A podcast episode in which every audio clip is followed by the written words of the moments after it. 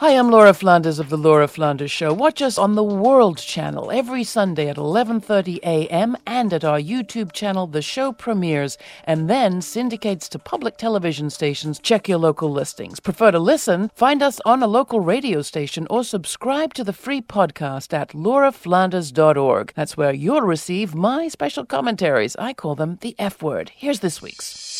I like a good meme as much as the next person who likes memes.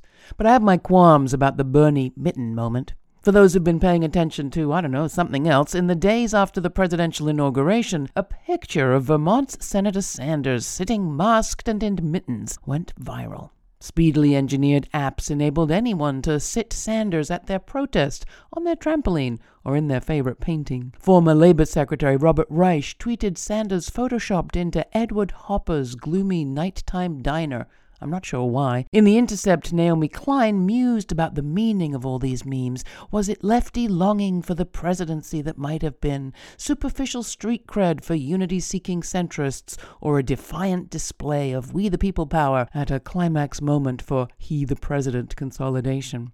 I kept remembering what Tony Benn once told me. A long-time Labour Party member in the UK, Benn never gave up on the socialist principles of his party's founders. He fought his entire life against the rightward drift into neoliberalism and famously tried and failed to become the party leader.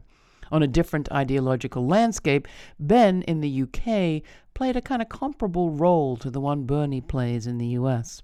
After decades in Parliament, Benn retired in 2001. Opposing wars, standing up for unions, he kept up the protest, but the further he got from power, the more fondly even his enemies began to regard him. Months before his death, I remember him saying, First they ignore you, then they laugh at you, then they demonize you, and then there's a pause, and then you become a national treasure. He meant it as a warning. It is not time yet for Bernie Sanders to become a treasure. With over 2 million people dead from COVID around the world and hundreds of millions forced into poverty while the richest thrive, we need radical systems change more than ever. It's not just Trump, but also the macho racist greed and anti governmentism that he rode in on that needs impeaching. If you like the Bernie meme, you're going to love healthcare for all, tweeted Reich when he came to his senses. That's more like it. Like or loathe the memes, it's time for Sanders, and more to the point, Sandersism, to take its mittens off.